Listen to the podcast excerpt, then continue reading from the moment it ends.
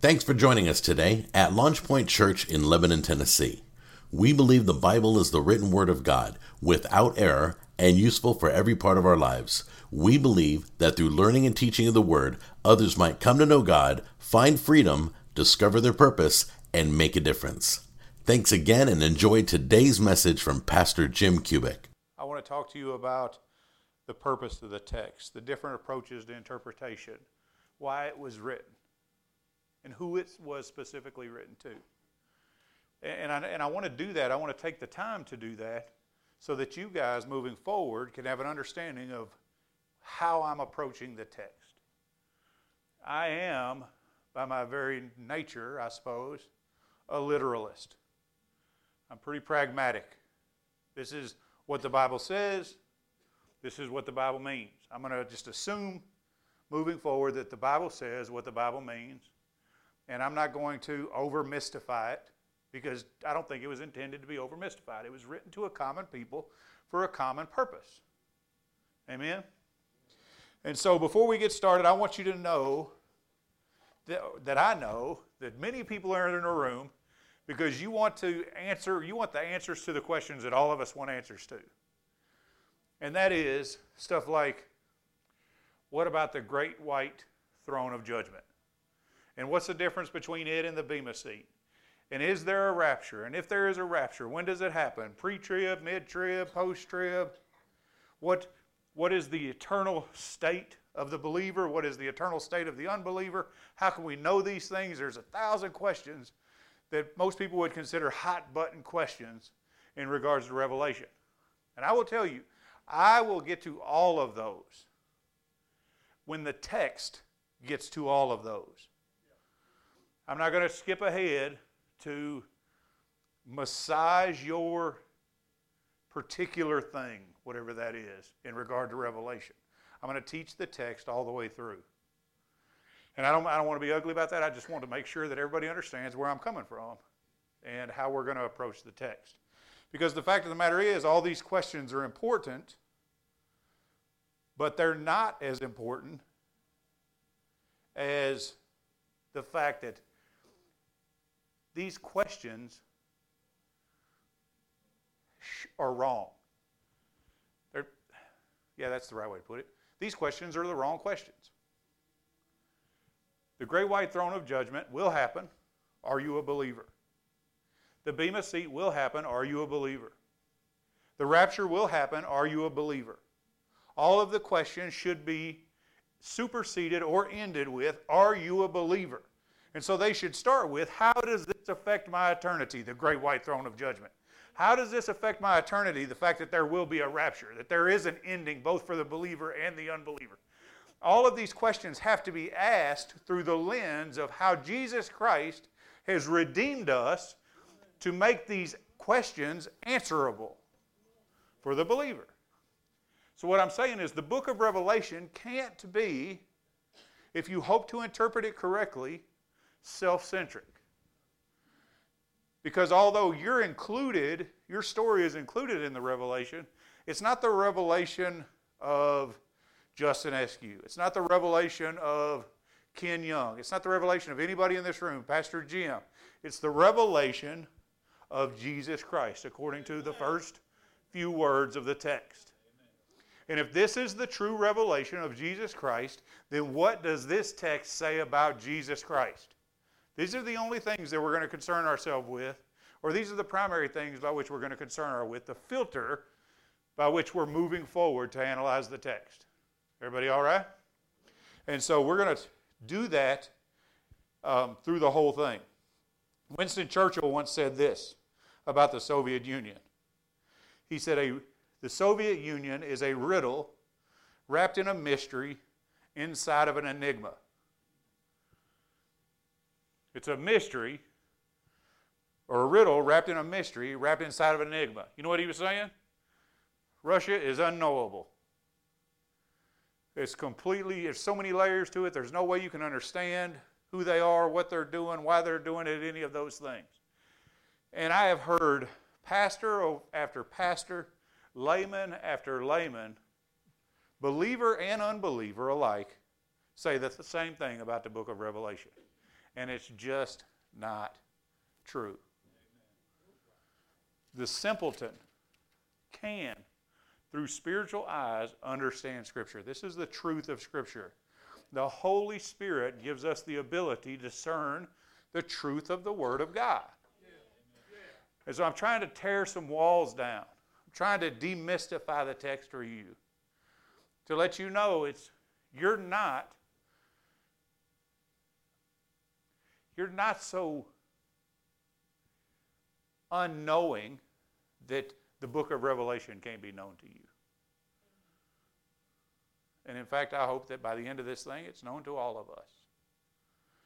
And so, with that in mind, I want to talk to you about the purpose of the book, our approach to Revelation. I was going to cover the date of writing, but it's, it's really irrelevant. Just know I take a later date to destroy one of the ways in which it's usually interpreted. And the author first. And then we'll talk about the first three verses. so, what is the purpose of the book? I want you to read or open your Bible if you're not there already and I want you to go to chapter chapter 1 verse 5. The purpose of the book, more succinctly than any other writing within the text of scripture, gives us a, a summation of the redemptive plan of God. 1 5 says this And from Jesus Christ, the faithful witness, the firstborn of the dead, and the ruler of the kings of the earth, to Him, Jesus, who loves us and released us from our sins by His blood. Can I tell you, if you don't hear anything else that I say for however long we say it, Jesus Christ is the Redeemer. Revelation is designed to show you that there is a God that loves you so much that He sent His only begotten Son that whosoever believes in him should not perish, but have everlasting life. Don't get caught up in your intellect. Get caught up in the love of a God that sent his son, Jesus Christ, to die for you, according to Romans, while you were still sinners, who shed his blood on a cross, who had a plan for your redemption before the beginning of time, so that you could live for all times.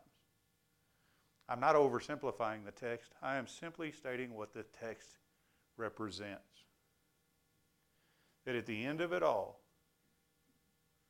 Jesus is coming back for us. And we will live with him forever in a new heaven and a new earth. The redemptive process that he started when sin first entered humankind comes to fruition and wholeness at the end of Revelation. Jesus Christ shed his blood for us. It's a love story. Plain and simply, the purpose of Revelation is a love story. I put this on Facebook some months ago, but I want you to read like the Revelation like you read any other book in the Bible, like a love letter from a boyfriend or girlfriend that you haven't seen in six months. You get this letter. I can remember being in the military, and I'd get a letter because back then they didn't have email and all that. And it would be from some girl back home. And I would, I would feel it, and I'd weigh it in my hand to see if she really cared enough to write enough. And then I'd look to see if she put hearts on the outside. And then you would open it up. It's, it's silly, but it's true. Did she spray her perfume on it? Is the scent of God on the book of Revelation? And then I read it, and I, it says, Dear Jim. The question is, why does it say Dear Jim and not my loving Jim? We should analyze every text in Scripture this way. Read it and reread. We've all had a letter like that in our hand. And we looked at every comma, we looked at every simple sentence, everything about it. How did they sign it? And it either brought us to a full understanding of the love they had for us or the fact that they didn't love us at all. But let me tell you, this love letter carries the scent of God. This love letter is intended for the singular purpose of letting you know that all the things that you hear about in the book of Revelation, from the locust to the fiery pit to, the, to Armageddon to every horrible wrath and bowl that's poured out, at the end of the day, your God loves you enough to complete the redemptive plan that He started in Genesis. That's the purpose of the book. I praise God that He loves me like that. But it also teaches us some things. Warns the church of the dangers of sin and compromise in chapters 2 and 3. We live in a society where we don't quite get that the church will be held accountable at the end of days for what it has been and what it has not been to a culture it was intended to reflect Jesus Christ to. Not only that, Revelation teaches the church how to worship properly in chapters 4 and 5. You know how we're supposed to worship? We're supposed to, supposed to worship like the angels worship in heaven. Because whether we can see him physically or not, he is as actively in the room right now as he is in his own throne room. This is what the book of Revelation teaches us. This is the purpose of the book. I could go on and on and on about how it talks about all the stuff. What I want you to know is those three things. Where are we at, church? Do we understand that God loves us enough? That He expects from us? And that He shows us and declares to us in His Word how He desires to be worshiped. There's a book Angela and I read some years ago called The Five Love Languages. Changed our life. It didn't, but it was very helpful to our marriage. For those of you guys that have attended here any amount of time, that whole man, if y'all tried this, it'd change your life. There's only one thing change your life, that's Jesus. And so that that's a pet peeve of mine. Uh, it's silly, but it's my thing. So, but it'll really make your life better if you're married. This five love languages. And it talks about how we love other people around us according to the way that we like to be loved. I'm a words of affirmation guy and physical touch. And so I like Angela to tell me how awesome I am. I'll ask her 10 times on Sunday, Did I teach good? Did I do good? And because I'm that and physical touch, she'll go, Yes, baby, you did good. Good job, baby. But Angela doesn't care about words of affirmation or physical touch. Matter of fact, if I get in her space and say, Baby, you did good, she'd be all, Ugh, you're in my space. Am I wrong? No, I'm not wrong. Of course, I'm not wrong. And for the first couple years, I tried to love her like I wanted to love her. And it almost ruined us. You know why? Because we don't get to choose how someone else is loved. God gets to choose how he's worshiped. We don't get to choose how we're going to worship God. And sadly, we, we spend a lot of time trying to worship God on our grounds, by our standards, by our methodologies. And God doesn't want it. But I did some stuff. It's great. You get on your face? Did you circle around my throne long enough to see something new of me and then fall on your face and yell, Holy, holy, holy? When was the last time you did that? Because that's the way I deserve and want to be loved. So, anyway, I'm getting carried away.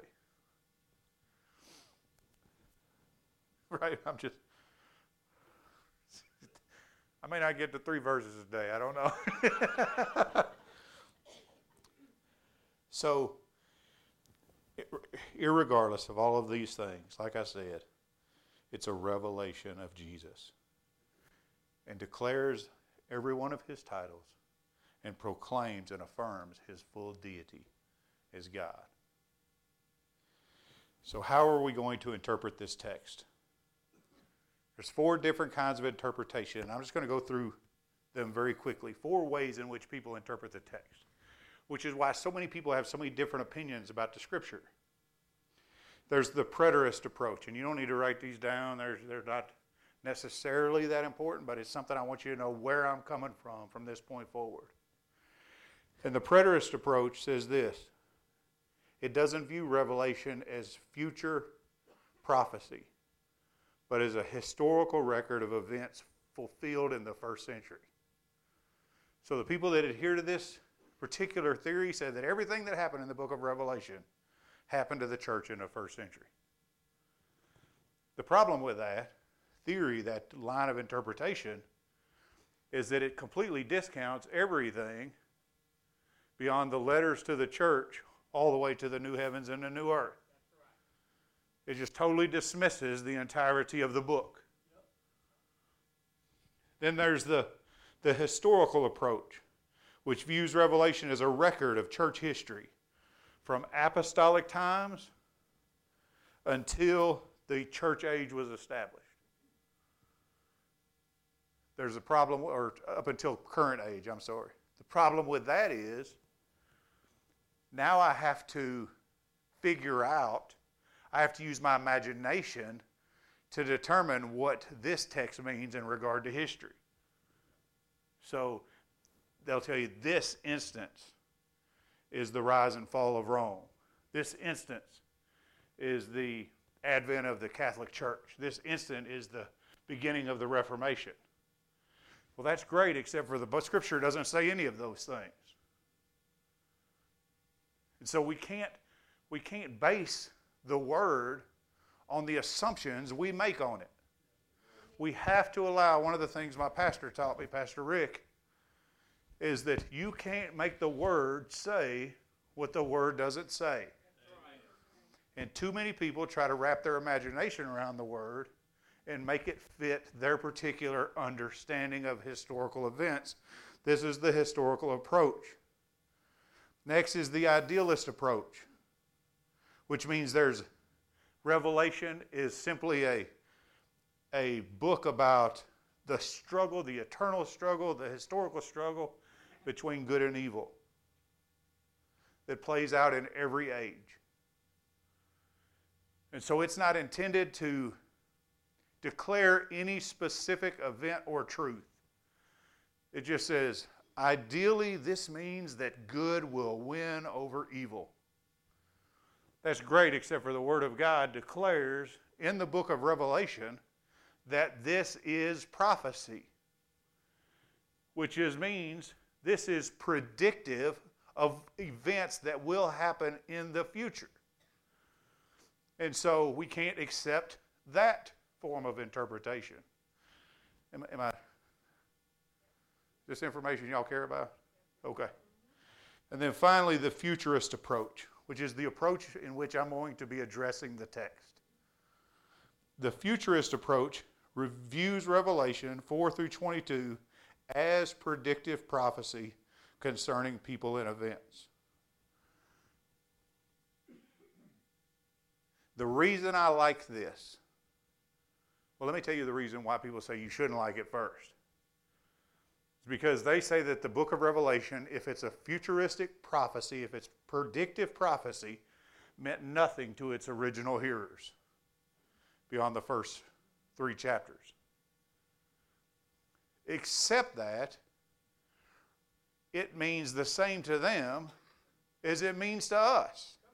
Because some of that still hasn't happened yet. Most of that still hasn't happened yet. And so we need to get our understanding of history right, our understanding that God isn't bound by time, that there will be a predictive future established by revelation by which we can count on. And so the reason I like it, the reason that I'm going to approach from this position is because of what I've told you already. Because according to Pastor Rick and according to just general hermeneutical standard, which is the general methodology for examining Scripture. If I use the futurist event, I could use the same methodology to examine this text that I use for every other text in Scripture. I don't have to come up with a new set of rules just to understand Revelation that don't apply anywhere else in the text. Anytime we do anything other than approach it from this is what is going to happen prophetically and predictively according to the Word of God, then we've done exactly that. We've caused the Word to say something other than the Word than what the Word actually says. And I can't examine it because I can't tell you what's wrong and what's not wrong based on your opinion. You're all, this is my opinion. This is, I love this. You guys know I love this. This is my truth. Your truth means nothing in the face of the truth. But the problem is, you grab a hold of your truth so strongly that you're not willing to listen to the truth. And so we're going to examine the text very specifically and using the same methodologies by which we examine all other texts in Scripture. And I think you're going to find, I'm going to be surprised if you don't find, how simple Revelation actually is. People say, well, man, there's this and there's the dragon and there's all this stuff. And, and almost, and after almost every one of those things, it says, and the dragon was, and the woman was, and this was. So it tells you all the crazy stuff. But then it says, and this is what that is. And this is what that is. And this is what this represents. Don't get caught up, all I'm saying, with what you've been told. Let's examine the text together using proper methodology. Amen? And then finally, the author. And I'm just going to say it's John. It's John the Beloved. There's, there is no one of any substantial weight in history that has ever argued against John being the author. So I'm not going to spend any time there other than to say nobody's ever argued it. And every church generation has accepted the truth that it's John the Beloved that wrote the book of Revelation. Amen? All right. With that in mind, let's get to the text. All right, with the 10 minutes we got left. I'm not mad about it. Are you mad about it? We've learned some incredible things here today. Jesus loves us. This I know, for the Bible tells me so. Right? Figure if we can get our head around that, we're better off than we were when we walked in here. Verses 1 through 3. The revelation of Jesus Christ, which God gave him to show to his bondservants. The things which must soon take place. And he sent and communicated it by his angel to his bondservant John, who testified to the word of God and to the testimony of Jesus Christ even to all that he saw. Listen to this, so good. Blessed is he who reads and those who hear the words of the prophecy and heed the things which are written in it, for the time is near. And my grandmama's been telling me that my whole life. And it took me till 35 years old But let me tell you, you can't get here fast enough. You know, we, Pastor Rick alluded to it. We just we just had our first grandbaby, and we're excited about that. I haven't got to hold him yet, but if Jesus came back before I got to, I wouldn't be mad about that. Because I am so eagerly anticipating that whatever world God has to offer that young man is better than any world that we have to offer him. Amen. Amen. You like that, Brother Dallas? God's good, isn't he? So let's talk about these three texts. Amen. I want to talk about the purpose. The purpose is declare Christ. And just to break these down, it is the revelation of Jesus Christ, which means it is intended to make Christ visible. Much like Simeon said in Luke 2:32, a light of revelation to the Gentiles and the glory of your people Israel.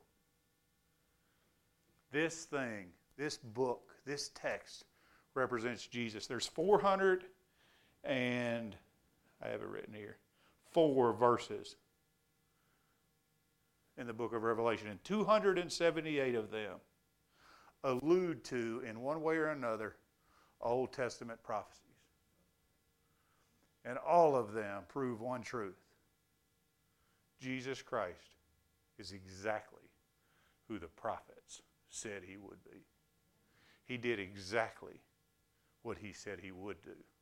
And he is in the exact position right now that they said he would be in. That this declares Jesus. And it declares him in a way that we don't see him in any other part of Scripture. In the Gospels, as much as I, I love to read the Gospels, it shows a different Jesus than the book of Revelation. It shows a, a, a Christ who came in, in humiliation, who came to be oppressed, who stepped out of heaven, who we didn't see the full glory of because he was covered in humanity. Except for the Mount of Transfiguration, only a few people got to see that. But the Jesus declared in Revelation is different. Unbound by human restraint. Magnificent as he's been for all of eternity in his majesty, in his glory, in his power, in his full authority and strength. This is the Jesus that is the lion the tribe of the tribe of Judah. This is the conquering king. This is the Alpha and the Omega. We see him differently, revealed differently, expressed differently than anywhere else in the text. Revelation shows us who Jesus is now and who he will be for all of eternity. And I'm excited about that. Just some samplings. The book of Revelation, and I'm not going to give you the text for this probably just because there's so many of them, declares him partially. I mean, there's so many declarations of him is the Alpha, the Omega, the Almighty. Listen to the words coming out of my mouth. We use two words too flippantly. When the Bible says God is Almighty, that means He is Almighty. Every strength is less than His strength, every power is less than His power. All the power in the sun and the universe and all the stars and all of the oceans and all the lightning and everything that exists is less than the power that Jesus Christ carries. He carries that authority, and He will carry that authority when He comes back to get us. He is Almighty. He is the living one. He is the Son of God, the one who is holy, who is true. He cannot be denied. He will not be denied. He has never spoken a lie out of his mouth. And the promises that he declares over you are as true right now as they've ever been or will be in the future. Whew. I said I could get my teaching table out, not my preaching table, but that's all right. He's the lion from the tribe of Judah, the root of David, the Lamb of God, King of kings and Lord of lords, which means there is no authority above him. He is all sufficient and again all powerful and almighty. We should be getting excited about this church. This is the God that we serve. This is the God that sent his son, Jesus Christ, to die for us. This is the God that came to die for us. Whew. He is the bright and morning star. He is the revelation as Stephen saw it in the book of Acts 7:56. Behold, I see the heavens opening up and the Son of Man standing at the right hand of God and He is coming for us.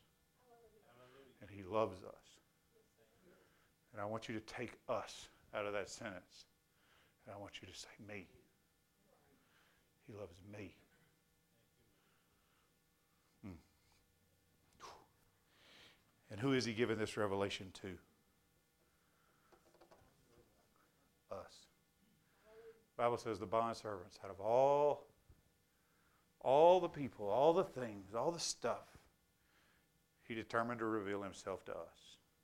The bond servant, not the slave, but the slave that loved his master so much he willingly submitted to him. those who willingly submit to all the things that Jesus is, we have the promise of one truth. And that is that he has revealed himself and will continue to reveal himself to us.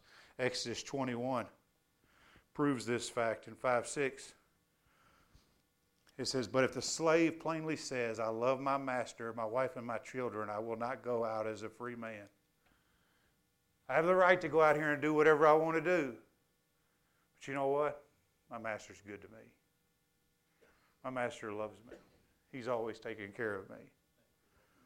Then the master shall bring him to, to God, and he shall bring him to the door or the doorpost, and his master shall pierce his ear with an awl, which means he will mark him as his own, and he shall serve him permanently. Who does he give his revelation to? Us. 1 Corinthians 2 14 says this But a natural man does not accept the things of the Spirit of God, for they are foolishness to him, and he cannot understand them because they are spiritually appraised. This is how this works. You want a revelation of God? You want a revelation of Jesus Christ? You got to trust Him enough. Set yourself in the door. Let Him mark you as He is. Declare your love for Him. Serve Him forever. And then those things that seem like such a mystery to you won't be a mystery to you very long. Whew. Divine truth, the end of the day, has always been hidden from the worldly. And it is left set aside for us. Amen.